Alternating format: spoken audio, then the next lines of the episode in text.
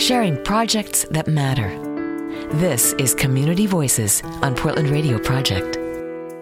It's time now for Community Voices. Every week here on Portland Radio Project, we feature a local nonprofit doing great work in our community. And this week, putting the spotlight on the Q Center, it's a safe space to support and celebrate members of the LGBTQ community. I have in studio a guest, Stacy Rice. She's the Q Center's executive co-director. Thanks so much for joining us, Stacy. Oh, thank you so much. I'm very happy to be here this morning. I just want to jump right in and talk a little bit about your referral program, which is part of a lot of the work you do at the Q Center. It really is. It's a substantial part of, of what we do. Uh, we took close to 8,000 inquiries last year just for information referral. Now, that includes so many different things. It can be someone calling and needing a to know where there's a trans-friendly doctor that they can go to. It can be someone calling from out of state that's saying, "Hey, I'm I'm queer. I'm moving to Portland. Uh, what's a queer-friendly neighborhood?" It can be like, "What kind of support groups do you have there? This is where I am and who I am, and do you have some help that I could maybe uh, access there at Q Center?" And it's also like, you know, some crisis calls at times as well, too. You know, people may be in distress for certain things. And I mean, it's a huge, important part of what we do. We just got an amazing grant from Kaiser and also from Legacy Health to fund that, actually, the reboot and the revamp of our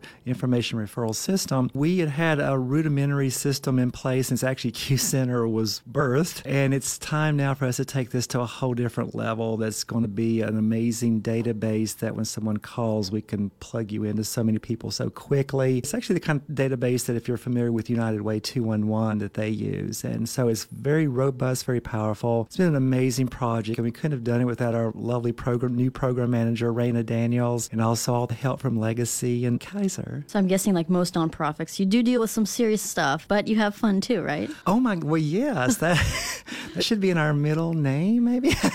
Q Fun Center.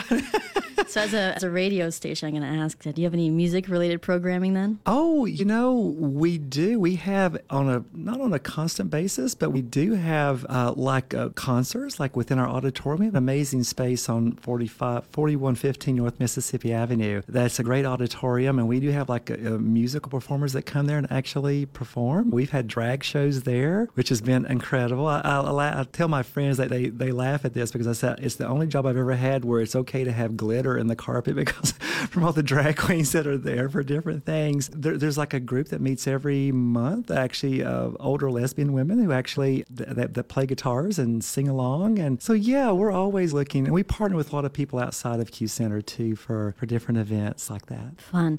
And I think you mentioned a fun cabaret event too. Yes. For the longest time, Q Center did this a wonderful cabaret with the Q. It was where people could come together with a piano and someone leading the singing and just have a great sing along and be with each other and just have a, a, blast and a lot of fun. And that was dormant for a number of years and that has just been rebooted. So the next one is going to be on April 7th. First one we did was back, uh, I want to say it was in January. We had a full house. I mean, it was 100 people. It was amazing. So if you want to, you know, get your song on, just come and we'll, they'll have, we'll have songbooks and there'll be someone leading and it's, it's just a blast. It's just a lot of fun. So with all that partying, I'm guessing you need some volunteers to help wrangle everybody everybody. How can folks in the community plug in and help the Q Center? Oh my gosh, yes. We we actually could not be open without our volunteers. We're open seven days a week, almost every day of the year. And our volunteers staff our reception desk. They're the first point of contact for people who are calling, who are coming into Q Center. But we have a ton of other opportunities too. We are a very small staff. There's actually three full time and one part time person that work at Q Center at a community center that, that is you know open almost every day of the year. So we need volunteers and we love our volunteers and they help in many different ways as with our communications with actually do helping with our rentals that we do actually with our uh, just the building maintaining the building. So we welcome you to you know please go to our website there's a, a tab on the front page that actually you can click to become a volunteer. It's a volunteer application and we would love to have you. We welcome uh, no matter what your skills are there's something that's going to fit with us. So yeah we couldn't do it without them. And if you want to get right